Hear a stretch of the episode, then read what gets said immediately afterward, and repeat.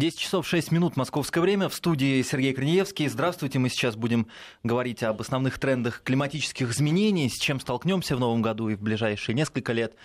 Всякие погодные катаклизмы обсудим, опасные погодные явления, что да как, что там увеличивается, что наоборот уменьшается. И у нас в гостях кандидат физико-математических наук, старший научный сотрудник Института физики атмосферы имени Обухова Александр Чернокульский. Александр, здравствуйте. Здравствуйте. Александр, ну что, давайте наметим в общих чертах, э, что нам ждать в ближайшие годы и вот в этом году какие-то климатические изменения, какие тренды, с чем столкнемся? Ну, мы продол... все продолжится, в общем-то, тренд. Э, сейчас глобально переходим мы на явление Эль-Ниньо. Сейчас прогноз говорит о том, что, скорее всего, сформируется явление Эль-Ниньо в Тихом океане. Таким образом, 2019 год, наверное, по предварительным прогнозам будет чуть теплее, чем 18 18 был очень теплый год, он был четвертый э, в ряду самых теплых лет за всю эпоху инструментальных наблюдений, продолжался вот ряд самых теплых лет, 15, 16, 17, вот 18 стал четвертым. Но 19 похоже, будет пятым в uh-huh. этом ряду. Ну, а как бы эта глобальная температура продолжится рост уровня океана. В 2018 году на 3 мм еще подрос уровень океана, в 2019 он еще подрастет но очередные возможные катаклизмы а, о прогнозе погоды все-таки, ну, я, я, я ученый, в первую uh-huh. очередь, не метеоролог, не сотрудник Росгидромета, не сотрудник гидрометцентра, а, кто занимается непосредственно прогнозами. Мы все-таки а, мониторим такие долгопериодные изменения, пытаемся разобраться в причинах изменений климата, то есть я бы скорее вот об этом, может, поговорил. Да, да, да, конечно. А вот вы отметили, что температура будет расти. Это такая средняя температура, да? Ну, среднеглобальная температура. А насколько да. это показательная? Вот, например, ну, потому что, знаете, вы знаете, скептики всегда говорят ну, по да. поводу глобального потепления, да, что да. вот вы смотрите, а какое глобальное потепление на улице там минус 50? Ну, я знаю, да, ну. о чем говорят скептики. Это они говорят о погоде. Да. Если мы говорим о климате, то климат это, конечно, некая интегральная величина, и если мы осредним а, ну, например, возьмем 18 год, а, например, температуру по стране Россия, такой вот достаточно uh-huh. большой стране, да. У нас а, действительно были регионы, где температура за 18 год была ниже нормы. Это юг Сибири, юг Урала, Поволжье, но в основном в на остальной территории температура была выше нормы. А на севере, в, аркти... в арктических регионах на 4-5 градусов выше. Прям действительно очень мощная аномалия была. Ну, сейчас уточняется цифра, может, 3-4. А, понятно, что когда говорят средняя температура по глобусу, очень многие пожимают плечами, потому что не понимают, что это такое. Понятно, что человек, он может понять то, что вокруг него. Ну, вот он вышел на улицу, вот он почувствовал, вот это для него температура ясна. А что-то среднеглобальное, что это такое, но на самом деле это очень хороший индикатор того, что происходят изменения, и они действительно быстрые. И а, изменение температуры плюс 1 градус по сравнению с доиндустриальной, это уже достаточно серьезные изменения. Но вот э, в том году вышел доклад, специальный доклад э, международной группы учё... Э, экспертов по изменению климата, посвященный а, последствиям потепления на полтора градуса. Сравнивался потепление на полтора и на два, как нам удержать потепление в пределах полутора градусов, какие риски прилагать. Ну, то есть э, достаточно серьезные риски для экосистем, для населения, связанные уже даже с потеплением на полтора градуса относительно до индустриального, сейчас на один градус. Вот эти четыре года они тепле, у нас температура выше на один градус. То есть вот полградуса нам осталось. По прогнозам, где-то 30-50-е годы мы пересечем эту черту. А, достаточно серьезные изменения как для экосистем, а, разрушение тропических, а, например, островов коралловых, разрушение переход на сезонный лед, но он уже сейчас у нас произошел, в общем-то, переход в той или иной мере на сезонный лед в Арктике. Но когда будет потепление на полтора градуса, то изменения могут быть еще более существенными. А если сравнивать с изменениями на плюс 2 градуса, то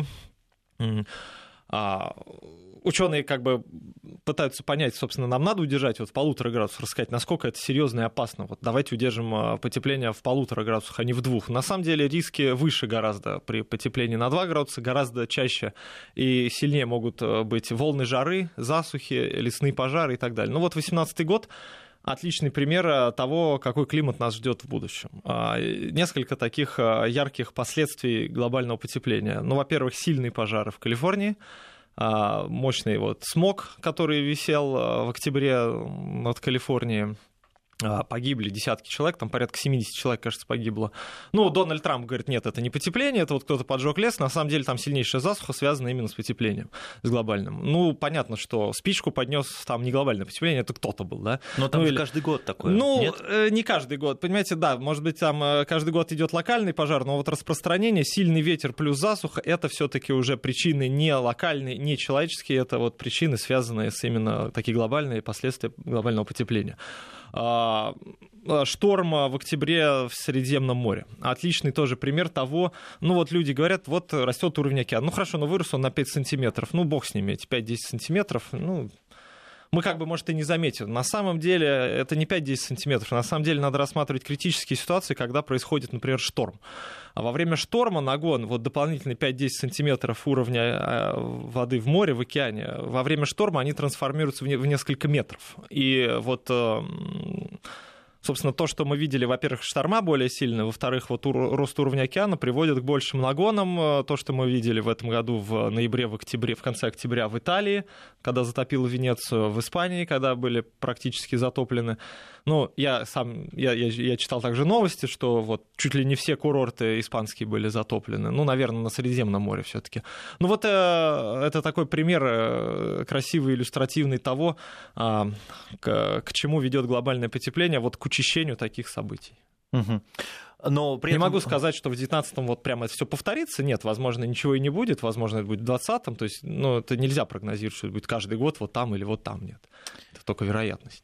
Ну вот э, вот это глобальное потепление, о котором мы сейчас говорим, э, вы сторонник того, что это антропогенный фактор, то есть человек? Да, да, конечно. Угу. Но я просто отношусь к скептикам. Я считаю, что это большая глобальная афера. Ну, вы не ученый. считаю. Да, я не ученый, но да. при этом мне кажется, что э, в периоды в земле, на Земле были такие, что и раньше было тепло, потом сменялось холодом, потом опять теплом, потом холодом. Или нет, или я не прав? Все, все правильно вы говорите. Угу. Вопрос в том, какие причины двигали теми периодами и какие причины сейчас. А, смотрите, на самом деле очень интересный момент наблюдается сейчас, а, вот последние 5-10 лет, такой большой разрыв а, между консенсусом, который есть у ученых, и пониманием в обществе. То есть вот у ученых консенсус, ну, 95-98% климатологов, занимающихся теорией климата, они приверженцы именно антропогенной теории. Да, идут э, дискуссии на тему того, какой вклад э, в процентах, э, грубо говоря, вот современного роста температуры, накладываются ли какие-то моды внутренней изменчивости, которые дают добавку или нет. Но все-таки триггер триггером является действительно выброс парниковых газов, сжигание углерода. Ученые, которые непосредственно занимаются климатом, физики, географы, вот, климатологи, которые непосредственно занимаются климатической системой, атмосферой, океаном, они уверены в этом. То есть это, ну, это да, ну, не хотелось бы слово «вера» использовать, потому что все таки это наука, а не вера.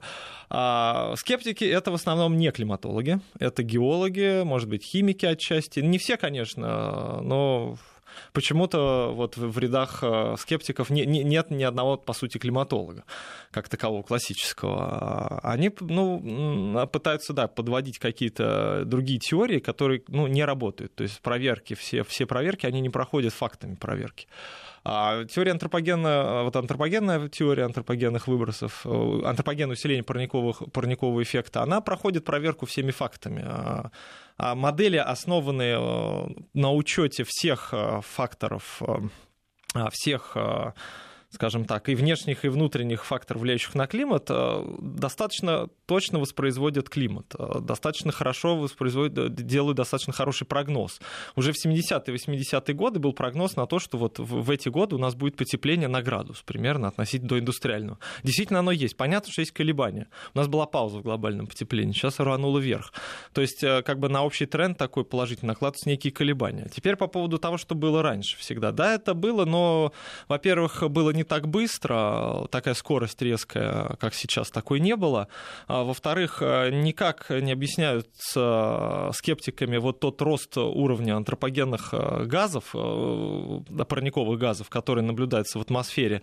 Это СО2, метан. А, углеродный, углеродный анализ, радиоактивный, изотопный, изотопный анализ показывает а, то, что изотопный состав углерода меняется в пользу, скажем так, антропогенного, в пользу того, что а, растет добавка а, углерода, связанная с сжиганием ископаемого топлива. То есть в атмосферу падает углерод, который был закоплен, закоплен в, атмо... закоплен в геосфере. Миллионы лет он копился, копился этот уголь, нефть, сейчас его сжигает, он попадает в атмосферу, изотопный состав углерода в атмосфере меняется. И это достаточно точно подтверждено, и как бы спорить с этим, ну, ну, этот просто факт обычно игнорируется скептиками. Они просто вот уходят от него. А если мы рассмотрим всю совокупность фактов, то она достаточно точно говорит о том, что мы влияем. Вопрос э, уровня влияния, вопрос того, насколько мы влияем, да, он пока дискуссионный. Но то, что мы влияем, и то, что это будет продолжаться потепление, к сожалению, это факт.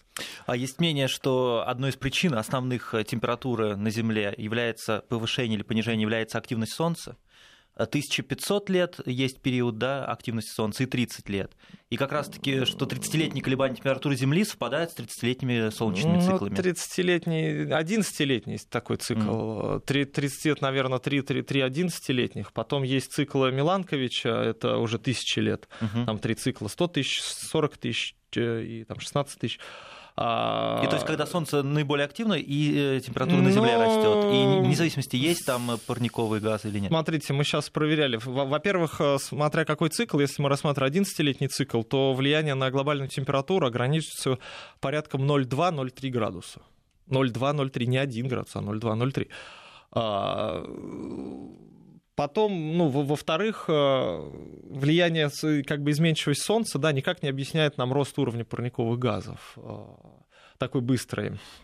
А в-третьих, сейчас нету никакого тренда положительного по изменению солнечной активности. Вот то, что мы наблюдаем рост температуры, никакого роста изменчивости Солнца нету такого. Наоборот, сейчас ряд показывает э, исследований, что мы находимся на пороге уменьшения солнечной активности. А, ну вот недавно были статьи, что нас ждет как бы небольшое похолодание. Ну, скорее всего, это будет просто замедление или пауза в глобальном потеплении. Наложится два тренда. У нас все-таки продолжает расти количество парниковых газов. От Солнца может приходить чуть меньше будет энергии, и у нас они скомпенсируются, эти эффекты, не сильно меньше. Но действительно, вот в, до того момента, пока человек начал активно менять химический состав атмосферы, Солнце влияло на климат. И оно продолжает влиять. Конечно, основной климат на Земле определяется Солнцем. Не будет Солнца, все, у нас не будет планеты. Это, это очевидно очевидно. Но изменчивость солнечной активности — это а, вот изменение количества радиации, которое приходит от Солнца, ну, слово радиация не надо тут принимать как бы негативно, это просто ну, количество энергии, скажем так, лучше говорить, которое приходит от Солнца, варьируется в пределах 0,1%. То есть вот э, поток достаточно устойчив. Варьировка происходит, это вот одна тысячная. Вот оно немножко влияет, конечно, на климат. Но больше изменения, то есть, грубо говоря, переход к ледниковым периодам и к межледниковым, он связан с изменением орбиты, параметров орбиты. Сейчас этого изменения тоже нет. Собственно, ну, ну, ну хорошо, ничего этого нет, а как изменить? Еще вулканы влияют. Тоже нет сейчас вулканической активности никакой особой. У нас э, в нашу студию часто приходил раньше э, э, геолог Владимир Сывороткин, и он автор теории дегазации мантии Земли.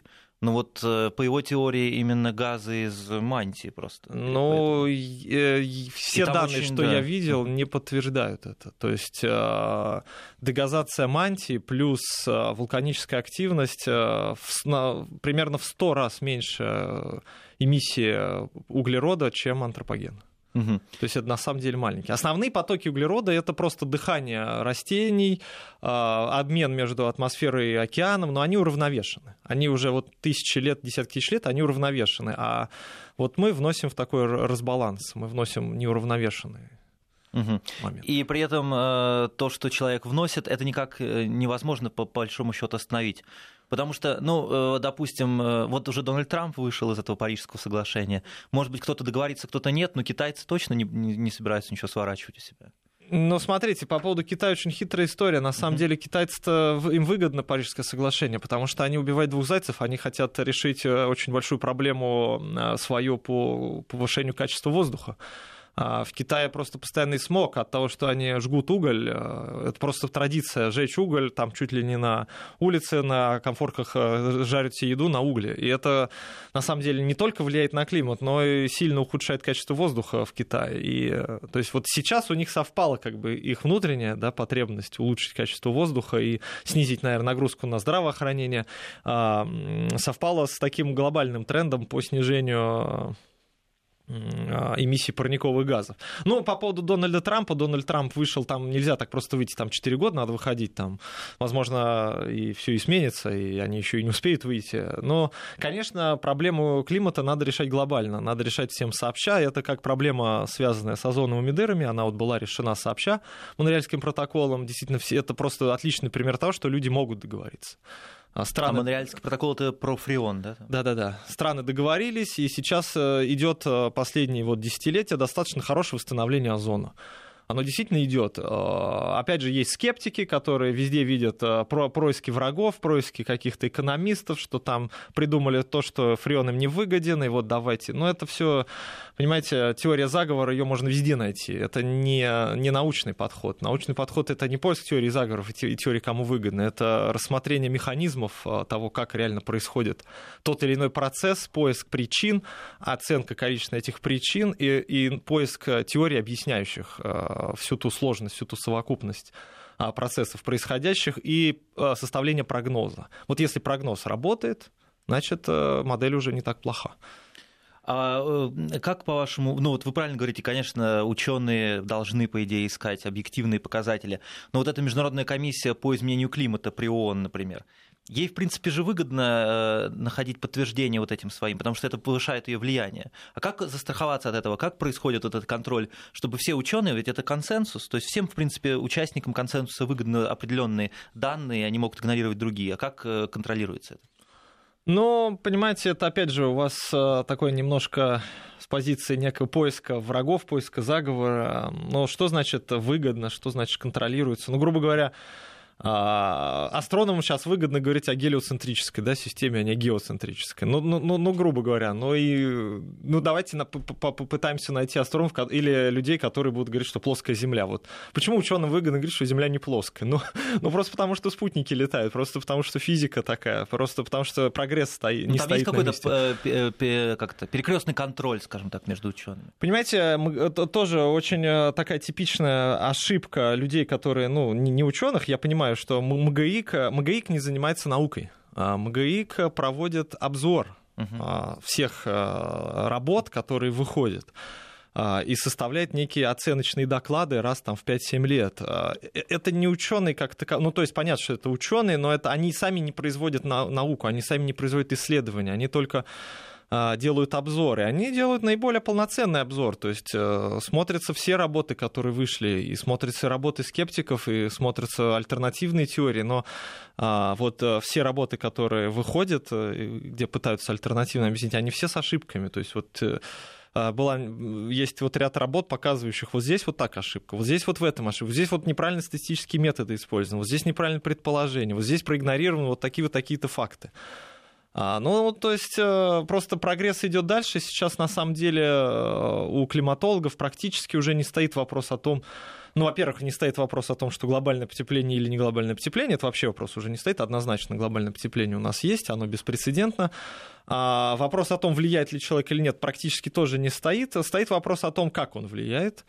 А, насколько его влияние вот в конкретном том или ином месте э, процент вкладов антропогенного или некая, там, некий цикл, некая цикличность а, проявляется, и вот она пойдет на спад, может, здесь будет локальное похолодание. А, ну и, конечно, вопрос стоит о том, что нам делать, и как смягчать глобальное, э, последствия глобального потепления, как адаптироваться к ним. То есть вот такие вопросы стоят. Ну и вопросы последствий. Вопрос, например, реакции системы на еще больший выброс СО2. Что будет там? Особенно интересно сейчас, конечно, экстремальные погодные явления, как вот они реагируют. Угу. То есть вот, по сути, ученые скорее уже занимаются этим. То есть вопросы, в принципе, уже решены. А, у ученых уже на повестке дня вопрос вот этот не стоит, он уже решен. А, нет, ну, конечно, можно оставлять какую-то долю процента на то, что там придет Эйнштейн очередной и скажет, что все, Ньютон был неправ, вот все вот так.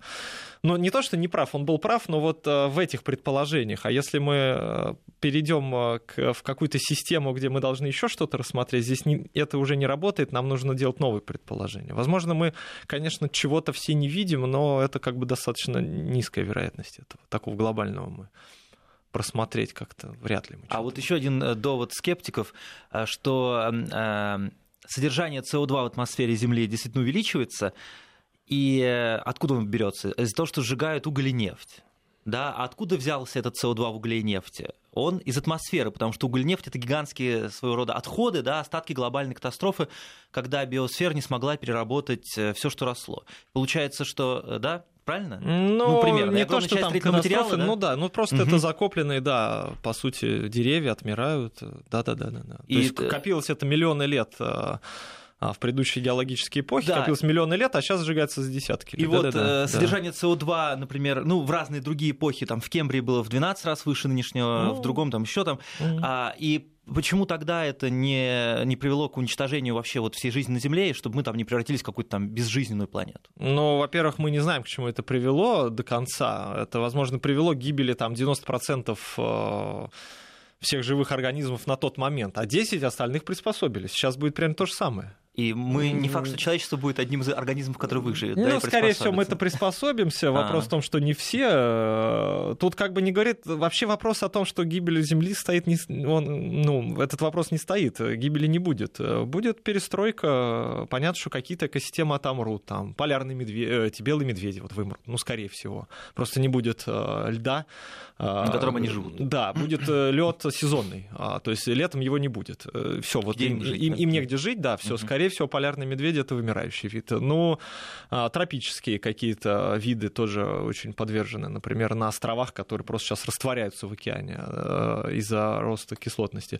То есть вот э, такие моменты, ну, не вопрос. Плюс это не только глобальное потепление, еще же пластик, проблема глобальная, э, такая достаточно серьезная. Да. Пластик, вот эти вот весь пластик в океане. Здесь это все накладывается друг с другом. Но с точки зрения философии, с точки зрения, скажем так, а, некого такого глобального видения, если мы попытаемся абстрагироваться от нас вот сегодня, здесь и сейчас, то ну, планета выживет. Это очевидно. Угу. Ну, ну есть, просто э... один из видов, который сам себя убивает. Но такие виды уже были. И это... Вы имеете в виду человечество, один из видов? Ну, да, да, да, да, да. да. А. И, э, ну, э, получается, что вот вы говорите, там, белые медведи, некоторые там а, экосистемы на островах, и, и, в принципе, уже ничего не сделаешь, да, потому что я, я как понял из нашего разговора, что там полградуса, один градус, но все равно это потепление будет происходить, кислотность увеличиваться, лед таять. Ну, если мы, мы что-то изменим резко. Э, резко мы уже да. не изменим, потому что быстро извлечь углерод. Ну, ну, сейчас, конечно, ученые работают на химике, э, технологи пытаются извлекать углерод из атмосферы. Это одна из важных таких, одно из важных направлений развития науки, CDR, так называемый carbon dioxide removal, а, извлечение углерода, CO2 из атмосферы, ну и потом его надо где-то хранить, предлагают хранить вот обычно в этих а, скважинах от нефти и газа, которые остались, то есть там же, по сути, и хранить откуда добыли. Такие проекты есть, быстро извлекать. Но если это все не сработает, вот что мы можем? Мы можем остановить эмиссии, да, перейти на низкоуглеродную экономику. То есть на возобновляемые источники энергии, на неуглеродные источники энергии. А, если мы эмиссии сведем к нулю антропогенные, то потепление замедлится, но вот этот вклад, он будет еще несколько столетий на самом деле, на то, что мы сожгли. Уже успели мы наработать да, да, да, да, да, то есть это mm. быстро СО2 из атмосферы не уйдет, вот он будет. Да, мы, возможно, задержим потепление там на, в пределах полутора-двух градусов, но вот э, это уже хорошо, потому что если мы перевалим через 3-5 градусов, то это будет реально уже большая катастрофа. Это будет большая катастрофа уже для людей, но просто в тропиках жить будет просто невозможно. Там а, а, Александр, мы да. давайте вот это очень интересно, что будет, э, как будет выглядеть большая катастрофа, обсудим после новостей. А, у нас в гостях Александр Чернокульский, кандидат физико-математических наук и старший научный сотрудник Института физики и атмосферы имени Обухова. Вести ФМ. Москва 97 и 6. Санкт-Петербург 89 и 3. 10 часов 34 минуты московское время. Мы возвращаемся в студию и говорим про изменение климата. У нас в гостях Александр Чернокульский, кандидат физико-математических наук и старший научный сотрудник Института физики и атмосферы имени Обухова Российской академии наук. Александр, вот мы остановились на том, что большая катастрофа будет, и вы начали описывать примерные Но... параметры. Да, да я, я конечно, тут, тут скорее это надо к биологам а, уже обратиться, какая будет, какие будут последствия непосредственно к физиологам потому что я занимаюсь э, атмосферой, климатом. Но если с точки зрения атмосферы говорить, то у нас будет, конечно, учащение. Ну, во-первых, э, будет рост уровня океана, может, который при вот такое большое потепление может привести к, к деградации полной покровного оледенения. Гренландия, ну, не знаю насчет Антарктиды, но западная это, наверное, точно, восточная, может, чуть будет держаться. То есть как раз все будет таять. Да, и вот тогда может быть действительно большой рост уровня океана, то есть это не 10, 20, 30 сантиметров, а это метры первые, и тогда у нас просто катастрофа в плане прибрежных регионов, их просто не будет. А, это, наверное, самое такое главное последствие вот такого роста уровня океана. А плюс еще а, рост температуры океана, он будет достаточно агрессивно сказываться на обитателях океана при росте уровня океана будет не, не уровня, а росте температуры океана будет уменьшение содержание кислорода в океане, и вот это будет это достаточно серьезное такое будет последствие для обитателей морских. А, но для суши тропики, ну, то есть надо будет просто температура вырасти там тоже на 3-4 градуса, это ну, достаточно серьезные будут последствия. У нас это будет больше рост, у нас это будет там на 10 градусов, на 15, например. Вы имеете в виду у нас? Вот ну, в, в России, например, России. да. Ну, в северных широтах еще, скажем так, у нас, наверное, такие будут островки безопасности, э, где можно еще, наверное, как-то будет жить. Но я не, не знаю, мне кажется, все-таки человечество договорится, и у нас не будет такого, угу. такого сценария, я надеюсь, не произойдет. Но пока вам кажется, договариваются, да? Есть у вас ощущение? Ну, что в последнее время, мне кажется, наоборот. Ну да, понимаете, нет, но сейчас как бы некий регресс, конечно, идет, uh-huh. но не может быть все время там, прогресс линейный, это волны такие, да, то есть, ну вот Макрон, он, например, на самом деле французы, они многое делают для того, чтобы продвинуть вот эту климатическую повестку. Но вот сейчас он столкнулся с вот с этими всеми демонстрациями, манифестациями, связанными непосредственно с введением налога, который, ну, по сути, климатический налог, по сути своей. А, но Трамп, он популист, конечно, я не знаю его сейчас я там думаю так, завтра я думаю так. Просто, ну, я не верю в глобальное потепление, о чем он говорит. Но это, ну, верить, не верить. То есть, грубо говоря, все ученые американские, вышел недавно вот э, отчет, официальный отчет администрации, то есть э, государственных, э, государственных организаций, занимающихся климатом, где показано, что климат меняется, виноват человек, там США это нанесет урон порядка 10% ВВП каждый год будет наносить из-за сильных там погодных катастроф.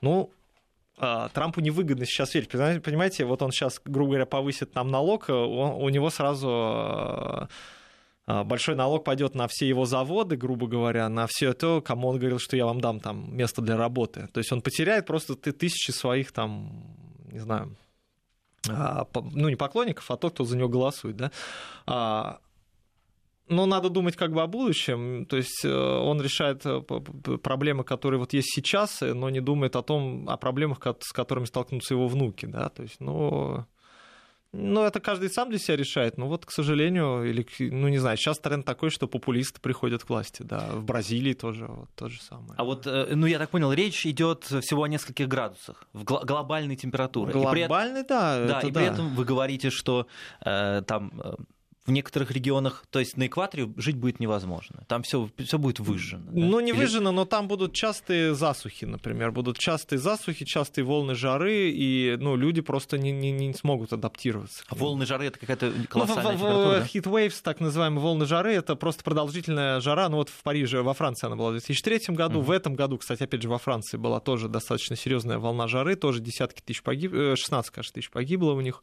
из-за жары. Ну, по сути, вот э, десятый год в Москве классически. А, Для вот нас, вот, вот, понимаете, что такое волна жары, волна. это вот это вот, когда очень долго стоит такой антициклон и очень жарко. Очень долго, очень жарко.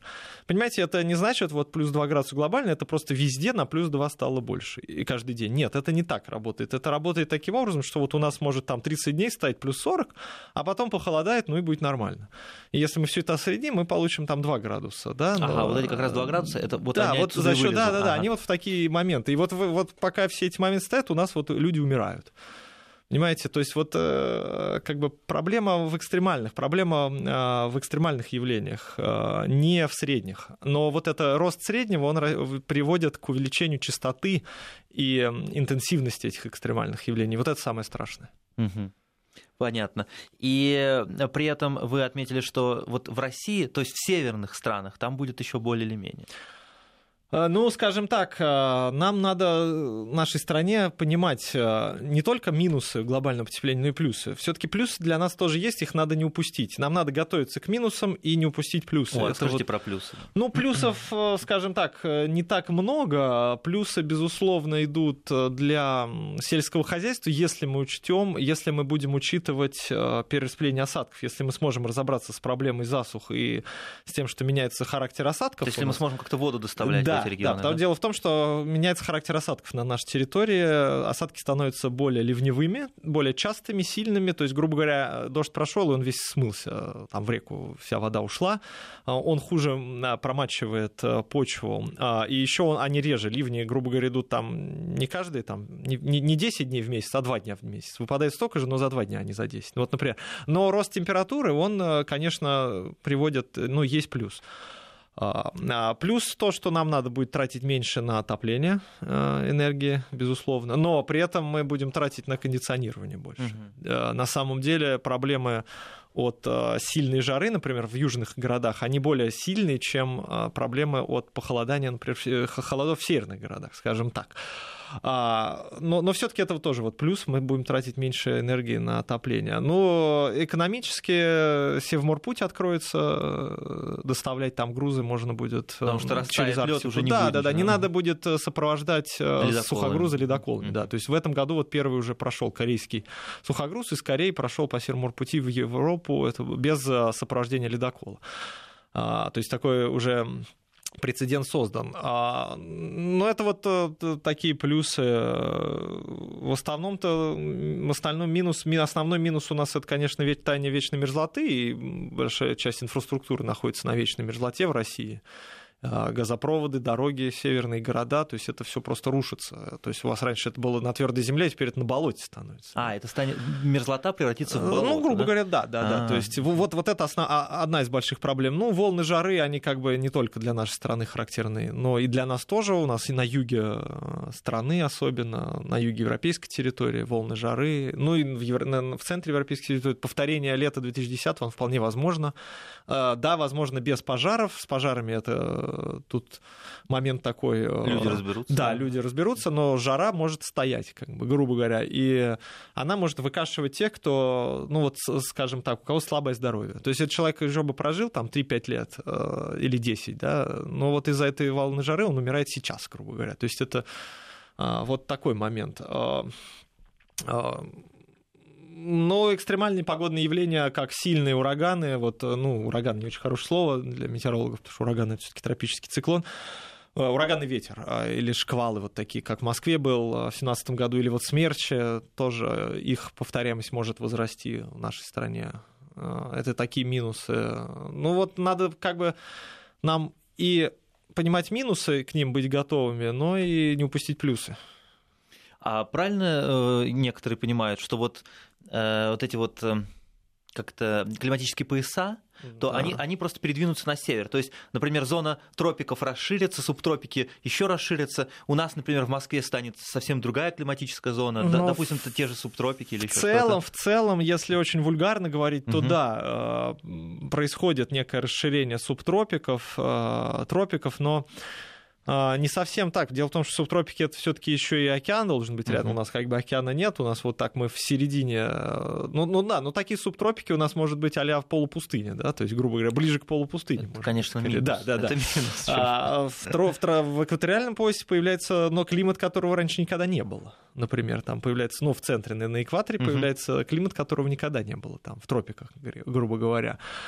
А если очень вульгарно... А там появляется что-то без дождей? Ну, не без дождей, просто более высокая температура. Ага. Такого климата как бы там никогда uh-huh. не было. Да, есть работы, показывающие, что вот здесь будет климат такой же, как э, вот э, скажем так, южнее, там, на 200 километров южнее был. Но дело в том, что э, есть атмосфера, но есть еще и растительность. И, грубо говоря, они должны прийти в какое-то равновесие. И вот климат тропический, он уже это... Это не только... Когда говорят тропики, это не только как бы подразумевается, ну вот обыватель подразумевает не только там температуру и дождь, но да. и еще и растения, безусловно. Uh-huh. А у нас это совсем другое, и непонятно, как это. У нас не вырастут пальмы резко или бананы, да, как говорят. Если их не посадить они не вырастут. Дело в том, что у нас есть зима все равно. А, у нас угу. останется зима. У нас, на самом деле, климат у нас... Э, летом у нас могут быть элементы субтропического климата, да, но зимой-то у нас э, по-прежнему могут быть вот затоки холода. И там, Потому что тут уже это движение Земли относительно Солнца. Ну, не только движение Земли. Дело в том, что... Ну, ну да, вращение Земли, оно, и все, оно генерирует не э, образование циклонов в наших угу. широтах. А циклоны приносят к нам вот такие перемежающиеся режимы холода, жары, скажем так.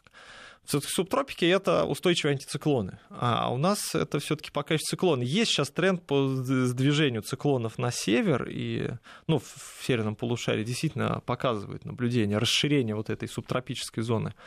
Ну, проблема как раз э, Северное Среди... Э, Средиземное море, вот север, евро... европейский, юг Европы, вот эти курорты все, они просто высыхают.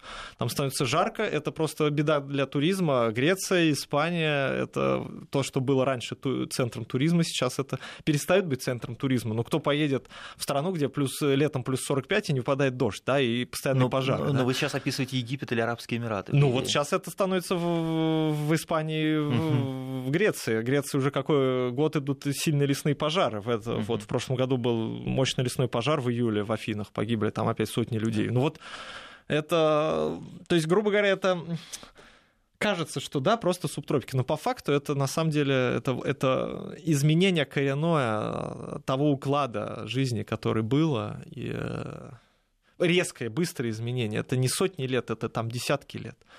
Ну, люди могут не успеть просто приспособиться, они должны понимать, к чему им приспосабливаться, но не факт, что они, даже поняв, смогут это сделать.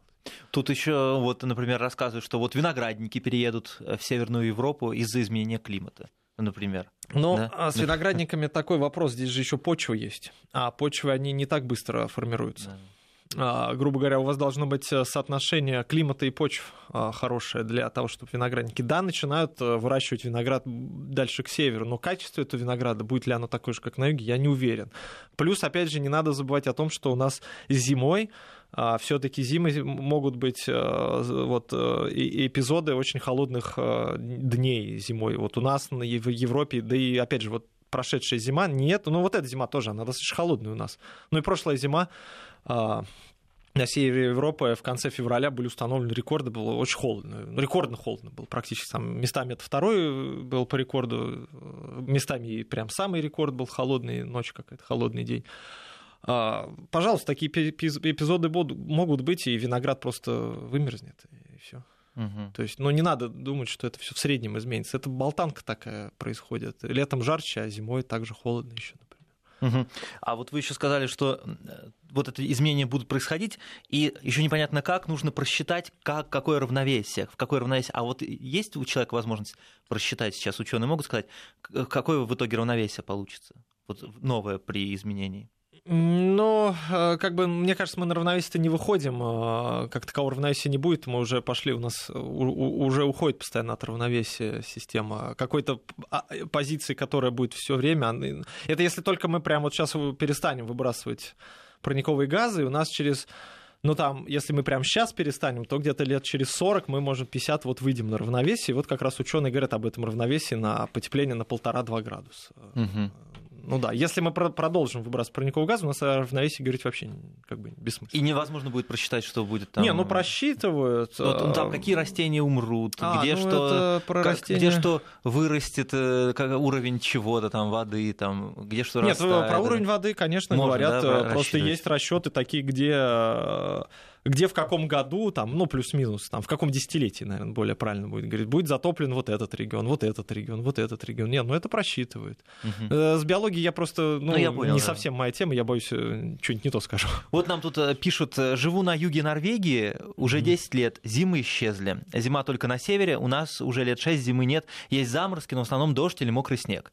Ну, на юге вопрос, где на юге есть там западное побережье и восточное побережье. На восточном побережье это где Осло, там все-таки зимы есть. На западном Берген, э, Ставангер, там скорее, ну там и, и всегда так было, там всегда теплая Атлантика под боком. Но, конечно, потепление идет, и температура в Норвегии растет, да, действительно. Угу. И вот то, что вот э, нам слушатель пишет, что зимы исчезли, это вот примерно то, что можно ожидать? Ну, зимы исчезли, ну да, местами, но тоже слушатель это его личное как бы э, ощущение, я надо посмотреть статистику и угу. понять, насколько они реально исчезли, может это ему кажется, что они исчезли, насколько это значимо исчезли они, скажем так, насколько статистически значимо выросла температура. Ну то, что температура растет, это факт, и зимняя температура растет в Европе, это тоже факт. В среднем растет, но я говорю, опять бывают периоды вот затока холодного. Угу. Опять же, в той же Норвегии э, в том феврале, вот в марте, 1 марта был самый холодный э, март за всю историю наблюдений в Бергене. Пожалуйста, да? Да, да, пожалуйста. Ну, один день. Ну, на самом деле, был бы високосный год, этого бы не было. Это был бы 29 февраля. Там просто в ночь на 1 марта было очень холодно. А вы еще говорили про низкоуглеродную экономику, а ведь у нас же по большому счету вся энергия получит даже вот электромобили, они же работают на электричестве, которые выработаны там из нефти, там, газа или угля, скажем так. Ну, не только, нет, почему сейчас достаточно сильно развивается ВИЭ все-таки возобновляемый источник ага, энергии. Ага. А И... можете рассказать, что, Но... что, что, каких успехов тут? достигли? А, ну, как я понимаю, это пока первые проценты все-таки а, количество выработанной энергии, но может, где-то до 10%. Ну, вот э, в Германии там до 40, кажется, процентов в какие-то дни доходило, или до, до, до, до 60 даже. А сейчас, э, конечно, страны, э, государства очень активно инвестируют в ВИЭ, в возобновляемые источники энергии, много вкладывают. Пока, конечно, это дотационная такая отрасль, она живет на дотациях, но в свое время нефть также жила на дотациях. Не понимали, собственно, что и как. И угу. Государство инвестировало в добычу нефти, в разработку, в поиск ископаемых и так далее. Здесь происходит примерно такой же процесс. Сейчас государство вкладывается, но все больше и больше энергии производится по миру с помощью именно вот э, настоящих классических таких источников. Это ветер и солнце. А Китай просто, ну, все свободные пространства застраивают солнечными батареями.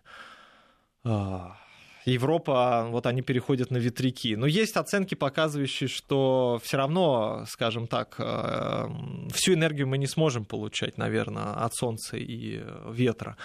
А, а нам надо будет подстраховываться в любом случае, но пытаться переводить максимально энергетику вот на возобновляемые источники, это такой тренд, и это на самом деле, ну, то, что может э, отчасти спасти нас от глобального потепления такого от последствий глобальных. Вы сказали про э, батареи. Насколько они сейчас стали лучше, чем были? Вот насколько развивается технология? Ну, это мне сложно говорить, все-таки я не эксперт в этом. Угу. Насколько я понимаю, развивается и достаточно успешно. Сейчас просто ну, огромное количество работ э, на ученых именно в эту область. И действительно большие деньги вкладываются. Я вот уверен, что эта отрасль сильно развивается, и вот обыватели, они отстают в своих представлениях да. об этом. Вот я слышу у обывателей представление десятилетней давности о том, что что это все а, там КПД маленький, все это экологически захоранивать очень плохо и так, и так далее, и так далее. То есть, грубо говоря, выработка там одного, одной батареи, которая потом в электромобиль идет, энергии я потрачу больше, чем если бы ездил на дизель. На самом деле нет.